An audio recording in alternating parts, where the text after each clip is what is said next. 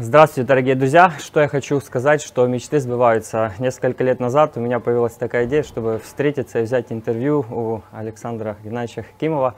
И на протяжении нескольких лет это оставалось только мечтой, и потому что я в Украине, он в Казахстане, и как можно вообще осуществить это. Но сейчас по счастливой случайности у нас появилась возможность пообщаться с этим великим человеком. Александр Геннадьевич Хакимов э, – это духовный учитель для многих, для многих э, известен как психолог, для многих известен даже как художник, философ. И очень-очень э, интересный человек, с которым нам сегодня предстоит пообщаться на тему «Семейная карма». Здравствуйте, Александр Добрый день всем.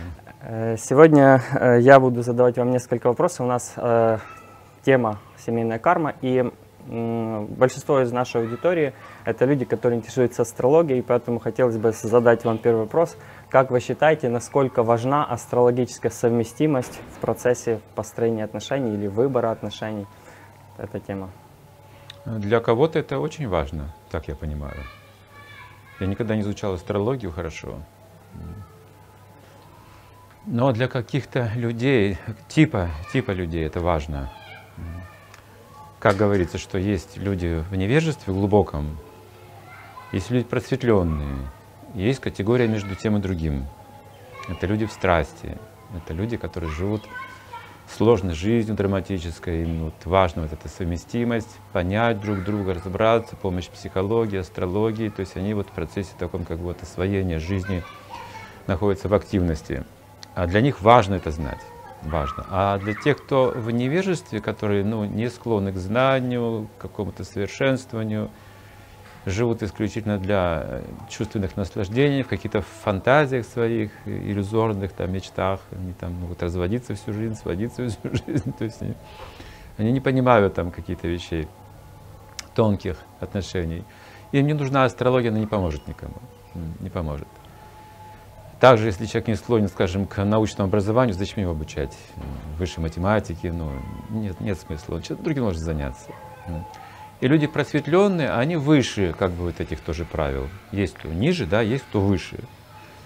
Выше они не зависят уже от астрологии. Но такие ну, люди редкие. В основном мы с вами принадлежим к, ко второй категории, которым нужно разобраться в себе, в окружающем мире, в близких людях. То есть астрология помогает нам. А вот из вашего опыта вы много лекций читали по семейным отношениям. А, они, э, вот как бы правила вот эти, они помогают и в совместимости разобраться, правильно? То есть э, зачем нам все лекции вот эти слушать по семейным отношениям? Как они э, помогают нам, может быть, на уровне кармы там вот в этот момент? Хороший вопрос. Суть даже не в самих правилах и предписаниях, а, самих как таковых. Люди, ну, мы знаем, да, какие-то хорошие вещи, мы не можем их применить потому что не достает силы как бы разума, волевых усилий. Волевой энергии мало сегодня у людей, поэтому как бы задача вот таких, такого общения именно вот пробудить вот эту вот решимость, волю к правилам предписания. То есть веру в эти правила предписания, которые на самом деле могут усовершенствовать нашу жизнь. Что многие люди не верят, ну, ну что правила, ну рано вставать, там, допустим, ну диета, там, вегетарианство, ну, ну это что-то кажется незначительное или там контролировать речь, не гневаться, там, не злиться, там, ну, быть, говорить, быть честным человеком, ну, детский лепет считают. Жизнь совсем другая, то есть они не собираются это тут практиковать, да, не знают, как это сделать. А цель наших бесед именно расширить сознание до того момента, когда у человека появляется вот эта вот вера и решимость, и тогда он может эти простые-простые правила семейной жизни применить в жизни. То есть правил полно. Не хватает только одного еще правила для всех – делать это, делать, применить это. А так-то мы все как бы знаем. Получается, что, ну, вот говорят, некоторые считают, что судьба, да, вот я родился, мне судьба там мучиться в семейной жизни. Но если мы берем какие-то правила, то мы меняем судьбу, получается. Или как происходит это? Почему, например, люди, которые слушают лекции, могут улучшить свою семейную жизнь, если им положено страдать? Страдания, да, должны быть страдания. По закону как бы судьбы нам предписано счастье, несчастье уже определенное количество. Это не изменить никак. Изменить можно отношение к этой двойственности. Вот, как я переживу вот это счастье и как переживу страдания. И общая формула такова говорится, что совет свыше душе, да, вот этой, которая проживает эту жизнь, счастье, несчастье, чередующиеся, нужно их переносить так, чтобы они не тревожили ни то, ни другое нас не тревожило, ни успех, ни поражение, ни боль, ни наслаждение. Вот об этом речь идет. Это возвышение сознания над судьбой. То есть тело наше остается в судьбе, это карма, она воплощенная, все, я вот какой есть, я таким и буду. Но как я с этими качествами проживу жизнь, как я буду поступать, как я буду применять эту свою плохую или хорошую судьбу, это уже другой вопрос. Например, как, если человек умирает, но все умирают по-разному. Кто-то умирает как герой, и о нем помнят потом сотни и тысячи лет. Ахиллес, допустим, да, или там взять Пандавов, великий Арджуна, там пять тысяч лет слава гремит. В Пуранах еще больше есть история, да, когда известны такие могущественные личности, и мы все знаем из ведической культуры до сих пор их. То есть как прожить жизнь, как умереть, какого качества жизнь будет, вот это уже зависит от меня. На каком уровне я проживу свою судьбу. А судьбу нет, мы принимаем. Получается, что правила, они нам помогают стать немножко выше судьбы и не так сильно вот в эти качели страданий, наслаждений погружаться, и таким образом наша жизнь становится проще, и мы можем строить лучшие отношения. Так? Судьба – это провокация. Провокация для человека, скажем, вот счастье по судьбе идет, деньги человек зарабатывает, там у него семья, дети, дом, все как бы у него идеальным образом жизнь складывается – это провокация, потому что человек начинает гордиться своим положением, он не замечает, как он становится высокомерным к людям, которые неудачники, он начинает их презирать, он начинает менять свое отношение к миру, он становится высокомерным. Вот что происходит. Это провокация. Хорошая судьба – это тоже провокация. И плохая судьба – это тоже провокация. Скажем, если у меня вот не получается, я бедный, не могу никак вылезти из этой вот рутины, а вот кто-то процветает, и столько мошенников, которые богатые, начинают завидовать, злиться, драться, там, критиковать. Другая провокация. Видите? Вот в чем проблема. То есть судьба – это не проблема. Проблема вот в этих провокациях. Остаться мне полноценной, полноценной личностью, вот это сложно. Успехи и неудачи, как это переживать, остаться человеком с большой буквы. Вот в чем как бы задача человека. Не освободиться от судьбы сразу же невозможно сразу освободить себя от провокации этой судьбы сначала, а потом уже мы сможем полностью освободиться от кармы. Спасибо большое. Есть несколько вопросов от наших зрителей.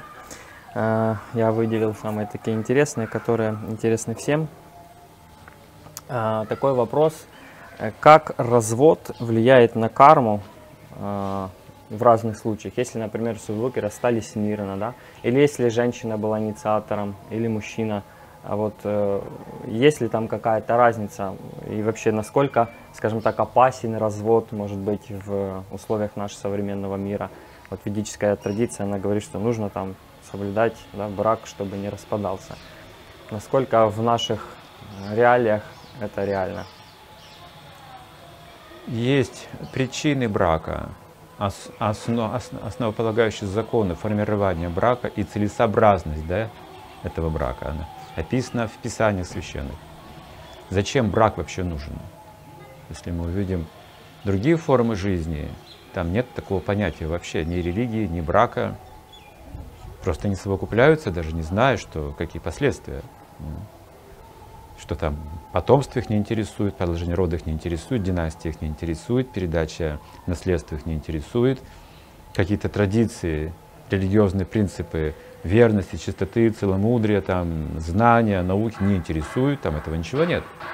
Ни науки, ни религии, ни целомудрия, ни целесообразности брака нет ни в какой форме жизни, только у человека. То есть он перед Богом формирует этот брак, семью. Вот в чем отличается человек. В культуру человека добавляется именно божественное как бы, знание, традиции, все основополагающее. Основополагающее – это чистота брака. На санскрите называют ашрам это место. Ашрам означает место, где культивируют духовное, трансцендентное знание, где поддерживается чистота. Чистота. И что такое чистый брак? Вот тут нужно разобраться. Когда чистота нарушается, тогда брак распадается сам по себе. Даже дело не в разводах формальных. Они могут формально считаться мужем и женой, но брака как такового Нет, называется фантасмагория, как будто бы это брак. Но смотрите, у мужа и жены есть свои обязанности, чтобы называться мужем или женой, нужно выполнять обязанности. Например, если вы врач, но вы не выполняете свои обязанности, вас не, вас не будут называть врачом. Вы скажете, я врач, но я не лечу.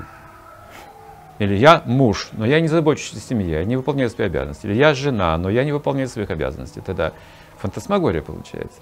Чистая формальность. И сегодня как бы утрачены вот эти основополагающие законы бракосочетания и ответственности, и целесообразности, и смысла брака, они практически утрачены.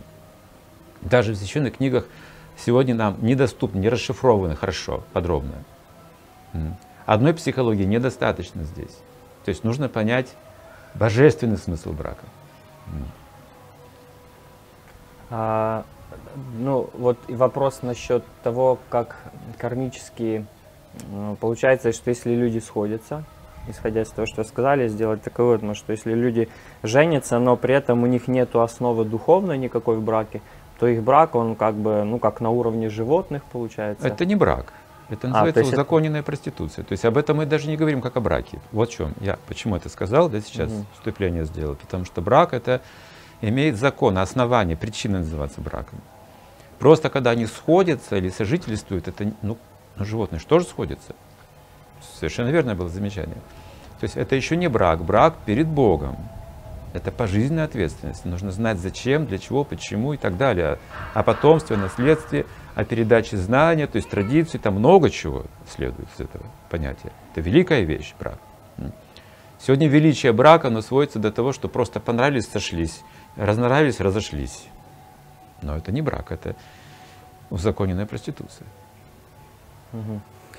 Получается, ну, здесь ну, часто задают вопрос такой, что, например, вот э, мужчина и женщина живут, и мужчина ведет себя, скажем так, очень плохо. Но они как бы в браке, да, вот в этом формальном, скажем так, как у нас принято называть брак. Но при этом, если мужчина э, ведет себя плохо, да, или наоборот, бывает такое, когда женщина ведет себя очень плохо, там, не знаю, изменяет, э, непонятно какой образ жизни, и когда вот человек, которому приходится жить с таким партнером, как бы инициирует развод, э, вопрос вот на уровне семейной кармы, э, то есть это как бы ему пришло такое по карме, да, ему нужно отрабатывать это. Но он пытается избегать этого фактически, когда он подает на развод. Но э, с другой стороны, вы говорите, что это не является браком, и вопрос в том, насколько, скажем так, пагубно человеку, который вот не может терпеть отношений со своим так называемым мужем или женой, когда он э, подает на развод – насколько для него это пагубно на кармическом уровне. Или в наших реалиях современного мира это вообще не имеет никакого значения. Да, давайте раскроем дальше вот этот принцип брака mm-hmm. вот с этим, в связи с этим вопросом развода. Вот, допустим, кто-то себя плохо ведет из партнеров. Муж изменяет, допустим, или грубый, да, грубо обращается с женой. Или жена, она может очень тонко вредить, да, психологически вредить мужу. Словами, поведением, сознательно. Согласно как бы духовному этикету, смотрите, мы говорим духовному этикету, почему говорю слово духовный этикет? Потому что только духовное знание разрушает карму, сжигает карму. Поэтому карма это вот плохие или хорошие отношения. Как мы сказали, то и другому провокации в жизни тоже.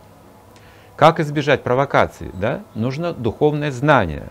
Связать с браком, например. Мы сейчас о браке говорим. Угу. Таким образом, карма будет сгорать, сжигаться. В самом будет... браке? Да, в браке. То есть для этого мы будем жить вместе, очищаться, сжигать свою карму вместе, помогать друг другу. Но этикет таков духовный, что если два партнера, они равные, муж и жена, партнеры, может, и что не равны, как одно тело, конфликтуют. Согласно этикету, они должны обратиться с этим конфликтом к тому, кто духовно старше. Это может быть дед, бабка, но духовные должны быть люди, не просто родственники, а наделенные духовным потенциалом, пониманием и получить от них наставления, как улучшить свои отношения. Вот так сгорает карма. Но из духовного источника. Вот тут психолог почему не поможет? Ну, не, не, не, не будет достаточно глубокая помощь, я бы сказал. Может помочь как-то, как-то. Как-то поддержать, какой-то там, знаете, подставку, протез подставить, чтобы не упасть, знаете, я так называю это. Но фундаментально помочь необходимо именно изменить, а, как бы это качество, нейтрализовать этот яд – эгоизма. Нейтрализовать его нужно. Нужно реальные духовные знания передать человеку. чтобы он мог это применить и, и сжечь, больше не повторять такие вещи, полностью изменить, да, научиться любить, научиться быть внимательным. До брака я, я живу я с этим понятием я. В браке с этим понятием жить нельзя. Опасно. Мы. Уже как минимум двое. Если это понятие не изменить, брак любой разрушится. Если я и я, и мы боремся за каждый за свой я, за свои привычки, свои характеры, не сошлись характерами. Обычная да, формулировка. Нет, это просто эгоизм. Мы. Все, что мы делаем, мы вместе делаем. Вместе думаем, вместе разговариваем, вместе чувствуем, вместе проживаем, вместе планируем, вместе достигаем, вместе терпим неудачи, вместе болеем, вместе выздоравливаем. Все. Потом дети появляются, расширяется мы, смотрите, мне придется больше совершать жертвы. Вот оно очищение когда я совершаю именно бескорыстную вот эту жертву, а это можно сделать только, только в связи с Богом. Иначе смысла нет. Я что, и шаг, что ли, работать да, вот так вот? Они меня могут потом не благодарить, они же эгоистами вырастают. Если я буду все для них делать, они вырастут эгоистами. Другая ловушка, видите? И тут карма, и тут карма, я в тисках получается. Как бы я ни поступил, всегда будет какая-то реакция плохая. Поэтому люди разочаровываются. Всю жизнь работал, детям не интересен я. Пока были деньги, только был интерес. Денег нет, все, человек не интересен. Вот она материальная платформа. Но если мы передаем духовное знание, сгорает карма, духовное знание, его как бы суть в том, что мы все слуги Бога. Не то, что я ваш слуга, я вот муж, отец, я ваш слуга, а вы все мои господа. Нет, вы тоже слуги Бога. Я слуга Бога, я вас воспитываю как слуг Бога, все мы слуги Бога. И вокруг тоже мы должны строить отношения как слуги Бога, взаимно. Нет кармы тогда. Нет кармы. С Богом нет кармы. Без Бога только карма. Хорошая, плохая, она всегда имеет свои последствия. Интересно, многие люди задают эти вот вопросы каким-то ну, знатокам, скажем так, да, чтобы ну, в каком-то смысле снять с себя ответственность, что я вот, мой муж плохой, типа, я, я поэтому с ним разведусь, и мне ничего не будет, потому что он плохой. А, вот. а здесь получается, что как бы, если вы построили брак, и в основе его не было какой-то ну, духовной базы, до этого этикета да, духовного, то э, как бы разводитесь, вы не разводитесь, по сути, все равно плохая карма везде будет. Разницы большой не будет. Разницы большой не будет. Хорошие браки, если мы видим, ну как в смысле хорошие, они могут прожить жизнь, да, допустим, вместе, воспитать детей. Это сегодня считается очень успешный брак. Это означает, что был запас благочестивой кармы у людей прошлом. Видимо, еще до рождения. Либо они в этой жизни делали что-то хорошее вместе для других. Это скрепляет союз. Как только вы, муж и жена начинают ну, что-то бескорыстно делать для других, какую-то благотворительную деятельность или духовную какую-то деятельность, их отношения становятся ближе, внутренние, глубже. У них пропадает вот этот потенциал искать друг друга недостатки – они начинают видеть вот эту сторону бескорыстно друг друге и сближаются автоматически, не нужно даже никаких усилий прилагать. Просто вот нужно еще иметь вот эту деятельность, как бы карма, а карма, да, а карма означает не для себя. Карма для себя, значит, я, для своей семьи, для себя, для детей, я эгоист, они все эгоисты, все мы, все мы для себя живем. Ну, только кланово, организованно. И это тоже конфликты. Делить наследство там сложно, всегда будут какие-то проблемы. Деньги развратят потомство, наркоманами дети могут стать, то есть всегда какие-то последствия будут. Но если семья работает, как бы служит Богу, бескорыстно что-то делает, это сближает всю семью. Вот это вот сила уже, это основа династии, сближение идет, крепкая структура. То есть внутренне связано. Мы уважаем, любим, ценим друг друга, умеем прощать, потому что мы видим, что каждый бескорыстно служит Богу. Нет причины упрекать в чем-то. Нет эгоизма. Ошибки есть, эгоизма нет, поэтому ошибки можно легко простить. Но если это эгоизм, то не прощается никаких ошибок. Ну, терпеть невозможно будет. Он живет для себя. Он, все остальные не нужны. Он эгоист. Он злоупотребляет, нас эксплуатирует в конце концов. Получается, что у семьи должен быть э, какая-то миссия, что ли, высшая цель какая-то или общая деятельность хотя бы, да, как минимум, чтобы она имела какую-то крепость. То есть люди живут там для детей, да, потом дети вырастают уже не зачем жить вместе. А получается, что у них на протяжении жизни должно быть совместное какое-то дело. Пожизненная миссия даже. Пожизненная. Пожизненная, да. Не только там какое-то временное богатство, а потом они не знают, что делать с этим богатством, как его делить, да, и как его использовать, тоже проблема большая. Наверное, это проблема больше, чем заработать деньги. Как потом быть с этими деньгами? Вот эта проблема, наверное, самая острая в жизни. Спасибо. Еще есть важный вопрос.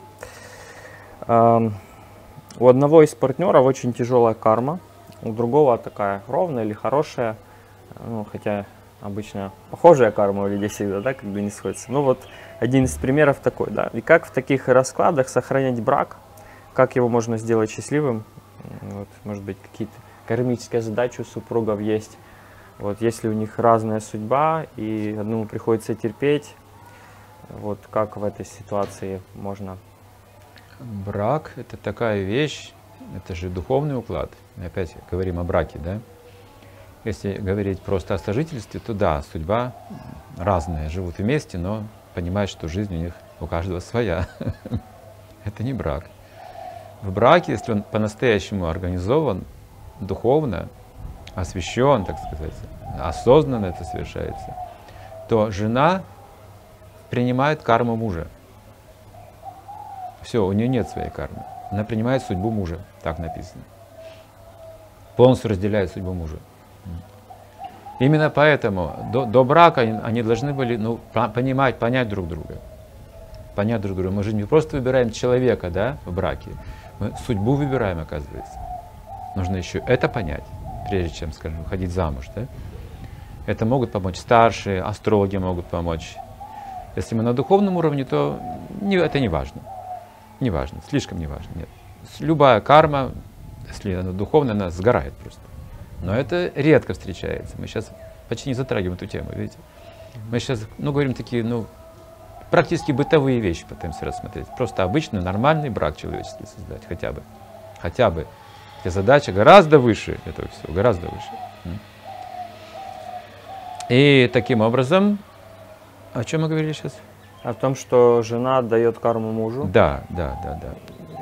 50... Если это духовный брак. А если вот не духовный, например? Если не духовный брак, ну тогда он уже не брак, видите. То есть получается, что брак. обмен кармой в этом случае не происходит. Если муж, смотрите, не связан с Богом, а жена не связана с мужем, это не считается священным союзом. Муж может быть сильным, богатым человеком, он привлекает женщин. Умный, сильный человек, может достигать своих целей. Женщины любят таких людей. Да, вот быть замужем за таким человеком. Но если он не связан с Богом, то что связывает женщину с этим человеком? Смотрите, только материальные ценности. Его деньги, его разум, его сила, его защита – это эгоизм женщины. Отражается на ее эгоизме, конечно же. И когда с мужем что-то случается, ну, у него такая карма, ведь оказалось, что он заболел. И она скажет, ну, у нас разная судьба теперь. Я видел такие браки. Я видел, знаете, один человек, у него была такая болезнь, что у него ноги постепенно отмирали. Ампутировали пальцы, потом стопы, вот такой процесс целый был. Этот человек был высокого социального положения. Он был главным, э, по-моему, прокурором или юристом города, одного города в России. И жена, квартира, то есть там, ну понятно, что у них социальное положение хорошее, и одеваются хорошо, и у них все атрибуты для жизни есть, для счастливой. И вдруг карма, видите, у мужа такая. Меня туда однажды пригласили. Ситуация была такова, что ног у него уже почти не было, и стали уже болеть руки. С руками то же самое происходит с человеком. То есть постепенно он просто умирает, на глазах умирает. Я пришел, там были гости, чтобы побеседовать. А эта женщина, она сидела у, трюма, у зеркала и делала макияж, собиралась на встречу. Причем открыто это было, а у нее было свидание. Муж ей разрешил, говорит, все, у меня судьба моя кончена, ты еще молодая, Можешь сразу сейчас найти себе партнера, то есть все, про меня забудь. Она с ним живет, все, собирается, уже строит отношения с другим человеком. Это чисто материальная сторона, это не брак. Понимаете, брак, он никогда не кончается. Вот если говорить с высшей точки зрения, партнеры никогда не меняются. Ни в этой жизни, ни в следующей жизни. Вы не ищете партнера. Если даже вы умираете, вы в следующей жизни находите друг друга и снова продолжаете путь, пока к Богу не вернетесь. Вот это брак. Разводов не бывает, брат. Если даже мужчина принимает саньясу, отречение, монашество, скажем, да, вот у него там дети, семья, и вот он достиг такой духовной зрелости, что он теперь идет дальше, да, в какой-то ашем, переходит выше, к Богу стремится, то даже в этом случае а, развода нет, говорится. Тонкое тело связано. Все равно она получает от этого благо. Не только он получает духовное благо, а на нее распространяется такое же благо. Вот что достигает он, к ней автоматически переходит на ее счет. Вот это брак, вот это связь. И в прошлом, в далеком прошлом, обряд сати известен сейчас, он пугает людей современных. Он неприменим сегодня. Но в прошлом, в Пуранах описывается, если муж оставлял этот мир, в молодые годы жена восходила на погребальный костер. Она не могла остаться здесь без мужа. Это было невозможно, и было легче войти в огонь, чем остаться одной без мужа. Эта связь никогда не разрушалась. Сегодня таких крепких отношений глубоких нет. Поэтому некоторые вещи не применяются. И уже многие вещи не применяются. Браки не освещаются, потому что люди живут уже вот случайно встречаются, случайно расходятся.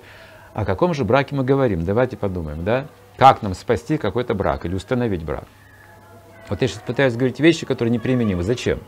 А зачем я об этом говорю? Затем, что мы имели некое представление.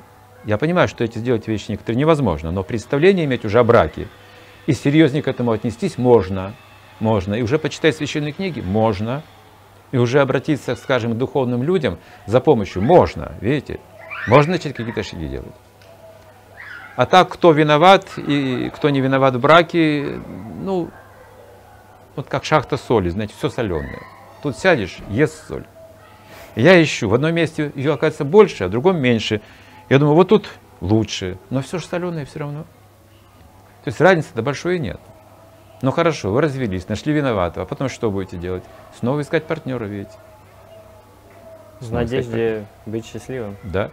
И так, жизнь за жизнью мы ищем партнера, оказывается. И посмотрите, что сегодня по закону кармы происходит в обществе. Женщин больше, чем мужчин, ну, на порядок, наверное, больше. Как тогда создать хорошие браки? Много женщин и мало мужчин. Значит, не, не все, все хотят замуж. замуж. Не все выйдут замуж. Значит, что будет делать женщина? Привлекаться женатым мужчиной будет. Вот что происходит сегодня. Как уравнять количество? Чтобы женщин было немножко меньше, тогда будет лучше. Как это сделать? Да, написано в ведах, как должно быть все. Мужчин должно быть чуть-чуть больше. На случай войны, скажем так, же больше должно быть. И вообще, в принципе, немножко мужчин должно быть больше. У нас сегодня девочки, девочки, девочки, девочки. Что случилось? Отношение зачатия провоцирует рождение девочек. Неправильно это делается. Неправильное зачатие. Неправильное зачатие. Случайное зачатие. То есть получается, что если, например, э, вот живет семейная пара, да, вот сейчас, и вот ну или женщина, или мужчина, начали идти, вот как бы они хотят создать настоящий брак. Но партнер, он не готов к этому. То есть он хочет жить, как он жил всю жизнь, не морочьте мне голову, я хочу пить свое пиво там, да, ну как-то вот по-своему жить, как всегда. А вот муж или жена, он начинает стремиться изучать там священное писание, попытаться создать брак, но партнер вот как бы никак не хочет к этому прийти. Как в таком случае Э, ну, то есть, если невозможно создать этот духовный брак, потому что один из партнеров, ну, в общем-то, не готов, он не хочет этого, он хочет жить, как он всегда жил. Что в этом случае нужно делать тому, кто уже стал на этот путь, чтобы создать такой брак? То есть он хочет его сделать. Тут важно, чтобы этот партнер, который не поддерживает духовную практику, например, не, не мешал другому партнеру в его духовной жизни. не противостоял. Ну, если он сам не практикует, ну, ну не готов человек, ну, ну он добрый, хороший человек, он выполняет свои обязанности мужа или жены. И он по-доброму относится к, к мировоззрению своим партнера, к духовной жизни. Это нормально, это хорошо. Доброта – это хорошо. И в этом случае, когда кто-то один практикует в таких условиях, другой получает благотворное влияние постепенное. И, как правило, проходит время какое-то, ну, три там, года, пять лет, он становится вегетарианцем вдруг тоже. Мы видим это, так происходит. Когда есть доброта, хорошие отношения. Тоже начинает что-то понимать духовной жизни, потому что слышит же, видит, что делает там муж или жена, с кем общается. То есть тоже пробуждается в нем, он же душа тоже. Это постепенно пробуждается. Но если кто-то против, и он злобно относится к этому, такие браки, как правило, распадаются. Как правило. Они невыносимы становятся. Если это ну, злые отношения, это невозможно. Какое-то время можно потерпеть, а потом... Да, надо потерпеть. Может быть, это не злоба, может быть, просто пока ну, борьба какая-то идет за превосходство, там, ну, ну, что-то незначительное. И, честно говоря, злобные примеры я их мало видел такие настоящие злобные, редкие, но были. Они, наверное, до этого еще распадаются, когда слишком много злости. А, знаете, вот есть такой брак, когда муж абсолютный господин, ну, деспотичный. И жена принимает это, они так тоже могут всю жизнь жить. Счастья, может, большого нет, но она замужем, там, муж заботится, но деспот, деспот. И вот если такая жена становится преданной, а он деспот и не, применяет, не, при, не принимает духовную практику, это может быть Сложная ситуация очень. Сложно. Он не видит в ней личности. Он просто использует, как ему нужно в семье. Ему так удобно жить. О ней вообще не думает. Она просто покорная, слова не скажет, там ее пнуть можно, она вытерпит все. Вот такие отношения бывают в браке. И люди так живут. Но когда духовная практика, тут уже есть ответственность перед Богом, и я начинаю жить уже какой-то своей духовной жизнью. И такой муж или жена, они начинают просто превращаться в демона. Вот это сложная ситуация. Очень опасная даже. Спасибо большое. Еще вопрос. Эм, вот семейная измена, ну, я вот уже понял, исходя из того, что мы говорим про э, духовную жизнь, но многих интересует именно людей этот вопрос, когда происходит семейная измена, а, насколько, ну как она, как вообще с этим быть? То есть, ну, если это случайность, там простить, да, ну бывает, да, такое. Если это регулярно, то нужно ли разводиться? Вот э, ну, если уже кто-то стал, да, на этот путь развития, потому что я, исходя из ваших слов, понял, что когда никто не стремится ни к чему, то там хоть разводись, хоть не разводись, просто ну, все происходит так вот, как бы не очень осознанно. А, но если уже один стоит, становится, да, тут есть измены, есть сложности, а как в этом случае быть партнеру? В Мамну Самхите э, там описывается по поводу измен – какие существуют законы или правила, если измена случается. Со стороны женщины, например, прелюбодеяние. И там говорится так, что муж может выгнать эту жену из дома, а может простить на его рассмотрение. Чисто личное рассмотрение. Как бы вот такой момент нейтральный, не вмешательство туда. Угу. То есть сам можешь решить, и ты будешь прав и в том, и в другом случае. Угу. Тебя не осудит закон если жена изменила. Значит, здесь есть свои интимные какие-то тонкие моменты, которые мы должны понимать сами супруги. Как это случилось, почему случилось, ну, мотивы какие-то, да, случайно или насильственно, ну, и так далее. По глупости, ну, всякое бывает. И тут уже муж сам решает, может сам, сам решить, индивидуально. Если, а, но вообще ведическая культура, видите, как рассматривает, что муж, мужчина в те времена мог иметь несколько жен не одну жену. Это то, о чем мы говорили, упомянули, когда женщин много в обществе становится, как равновесие установить. Единственное как бы, средство, оказывается, взять несколько жен, чтобы все были замужем, и был порядок, по защите были. Сегодня, поскольку нет этого вот духовного брака, мы не можем применить. Это опять будет еще более широкая проституция. Понимаете? То есть нельзя это сейчас вот внедрить. Опасно тоже будет.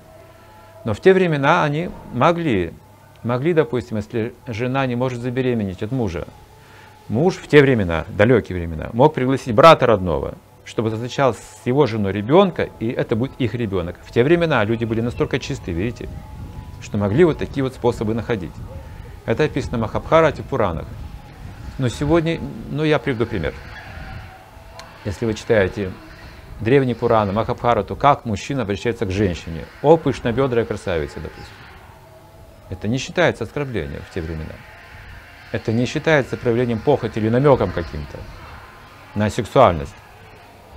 М. О лучший из людей, о, о лучший из героев, о пышногрудая. Могли так говорить люди, потому что они могли контролировать вожделение. Они подчеркивали красив, красоту, но не пробуждали при этом похоть. Сегодня, если мы скажем вот о пышногрудой сразу же, то это явный намек на сексуальные какие-то отношения, это как оскорбление будет восприниматься. Поэтому смотрите, культура сегодня она более сексуальная. Сравните ту древнюю культуру, как люди одевались, как украшались, какой был быт, это было все произведение искусства. Там было много красоты, много было эстетики, много было поэзии, много было образов глубоких, что сегодня как бы ну, утрачено практически, очень сильно утрачено. Поэтому сексуальность сегодня выходит на главное место в этих отношениях. Отсюда вот этот стыд какой-то странный, мы стесняемся, там, усмехаемся, какой-то там намек, и тут же начинаем что-то думать. Вот такие скованные отношения. И поэтому нужны духовные браки, чтобы вот, вот это вожделение отрегулировать так, чтобы могли чувствовать по-другому отношения между мужчиной и женщиной. Поэтому, когда многоженство было в те времена, это было другое, другое отношение, другое видение, другие чувства были. Нельзя путать сегодняшним днем. Возможно, это где-то и сохранилось, я не знаю, но я не видел таких браков, готовых, чтобы брать несколько жен, допустим. И женщины сегодня вряд ли смогут построить такие отношения. То есть это редкие случаи. Вот. Видите, как, какие, какая большая разница? Что же делать сегодня, если муж, скажем, гуляет? Я делаю так. Это частые примеры. Подходит женщина там, после лекции какой-нибудь, с таким видом, знаете, трагическим, совершенно убитым, начинает говорить, что у нее вот муж, оказывается, у него вторая семья, я не знал даже. Уже столько лет он меня обманывал. Я сплошь рядом. Особенно, если у кого-то есть деньги, там какой-то человек живет хорошо. Как правило. Мы говорили, много женщин, и они, конечно же, должны как-то жить с мужчинами, они уже не различают женатые, не женатые, потому что у них нет выхода. Я в этом случае говорю так, брак не разрушайте, женщине говорю. Брак не разрушайте, сохраняйте семью все равно. Терпите это. Не то, что вы согласны с этим, можете быть не согласны, он должен знать, что вы не согласны, но вы должны терпеть ради сохранения семьи, детей, отношений. Не нужно его делать врагом семьи.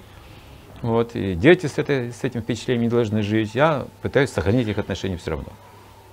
И постепенно, скажем, проходит год-два терпения, и у них отношения устанавливаются снова. Снова, несмотря на то, что есть связь, очевидная связь есть. Но она тоже должна быть с ответственностью, не просто гуляние какое-то, но серьезное, с ответственностью. Тогда, ну как, я могу к этому отнестись снисходительно. Но если это просто смена партнера ради чувственных наслаждений, это негодяй просто. Это человек негодяй. Он для брака не годится. Это похотливый просто негодяй. Тут все это нужно различать. Видите, сложная карма семейная сегодня, очень сложная. В наше время очень сложно.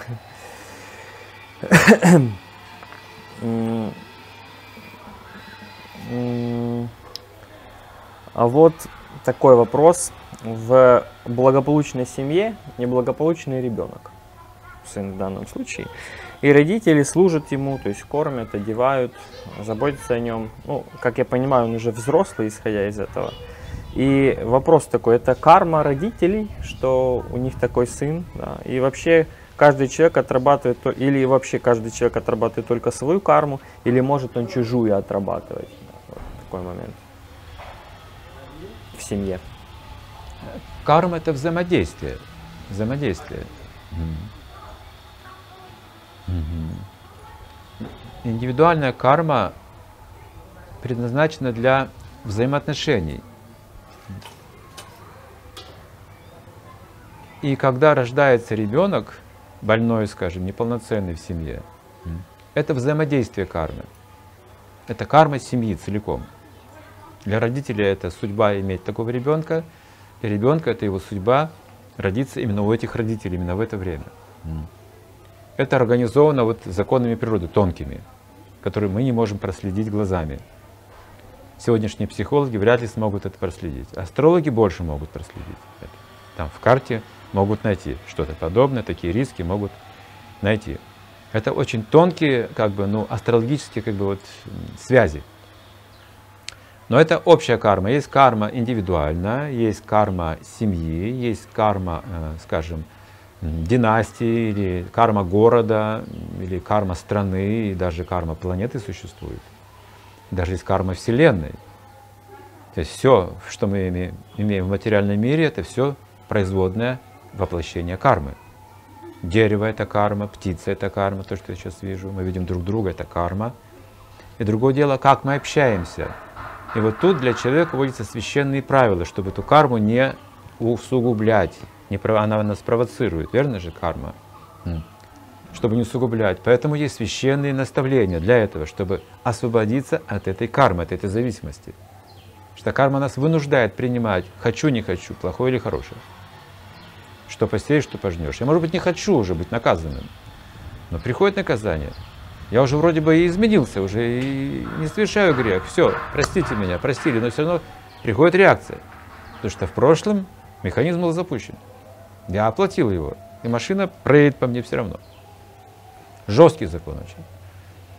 Но духовные правила, когда человек прибегает к духовным правилам в общении с детьми, с семьей, с обществом, не знаю, там, с царем, с кем угодно – с прохожим на улице, с животными, с растениями. Он должен руководствоваться законами Бога, который за пределами кармы. Его поведение должно быть духовным, божественным. И таким образом тогда наша судьба настроится, ну, тоже с реакциями, но освобождает нас. Освобождает нас. Человек получает какие-то проблемы, но чувствует в итоге освобождение. Счастье получает и тоже чувствует освобождение. То есть, а, карма, процесс идет освобождению от кармы. А так получается, что одну карму заканчиваем при помощи, отрабатываем при помощи другой кармы. Эту отрабатываем при помощи другой кармы. Волна за волной, и это не остановить никак. И снежный ком больше, больше, больше, больше. В процессе отработки новую нарабатываем. Получается. Снежный ком. Буквально он увеличивается. Я привожу такие примеры, скажем, вот конфликт. Конфликт. Сначала это недобрый взгляд. Он ответит так же. Так же взгляд сделает. Потом это добавляет, смотрите, карма. Словом. А, так я тебе такого не говорил. Ты такое слово сказал. Я тебе два таких слова скажу тебе. Чтоб ты понял. Ты мне два слова, я тебе только одно слово сказал. Ты мне это два ответил. Я тебе сейчас десять слов скажу. А я тебе сейчас вообще рот заткну. Я сейчас тебя вообще ударю. А я тебя застрелю. Вот что происходит, видите? Снежный ком. Вот он. Поэтому говорится, что прощение это духовная практика уже. Но недобро посмотрел. Но нужно подумать. Ну, может быть, я спровоцировал, может быть, с ним сейчас что-то не то, но, может быть, не нужно всерьез воспринимать, не нужно отвечать. Нужно потерпеть, может быть. Видите? И как будто уже я не... Нет кармы, не двигается в эту сторону. Цепь, цепь не разворачивается, видите, останавливается цепь. И вот в семье это очень важно знать. Как вот эту цепь не развивать, дурных вот этих вот последствий, особенно дурных. Хороших тоже не нужно стремиться к обогащению, к славе собственной, потому что в итоге будет результат такой же – мы возгордимся, а гордых людей не любят. Мы опять теряем любовь. Опять. И так, и так теряем любовь. А, последний вопрос, потом подведем итог. Последний вопрос. Есть такое мнение, что дети, э, родители вот поступают, да, делают какие-то плохие действия, а потом дети отвечают за эти их действия. То есть, э, как бы, вот есть такое мнение. Но кто-то говорит, что индивидуальная карма только существует. То есть отвечают ли за поступки родителей дети? И, и как можно сказать, что и то, и другое может работать? За поступки родителей видите, как бы карма, карма индивидуальна. Если отец совершил грех, а сын не должен отвечать, по идее, да, за его, это же его личный грех. Да. Но если он совершил грех, а, скажем, относящийся к наследству семьи, отвечает вся семья. Вот смотря какой еще грех он совершил, да, масштаб какой. Ну, лично взял там кого-то, он там избил на улице. Ну, он будет, семья не будет отвечать. Его там будут судить, его лично будут судить. Но если он а, деньги какие-то украл ради всей семьи, семья, зная это, принимает эти деньги, то карма распределяется на всех, конечно же. Если семья знает об этом. То есть они как соучастники. Они как соучастники идут, да. То есть это законы Бога, конечно же, здесь будет связь такая. Тонкий закон. Знаете, в Бхагавадгите говорится, что хитросплетение кармы очень сложно для понимания, не углубляется вопрос, потому что там быстро запутываемся. Mm-hmm. Как же все-таки, да, вот эта карма действует, как же выйти из кармы. Нужно знать три вещи. Карма, викарма, акарма. Вот это нужно знать очень хорошо всем. Три вещи мы запомним.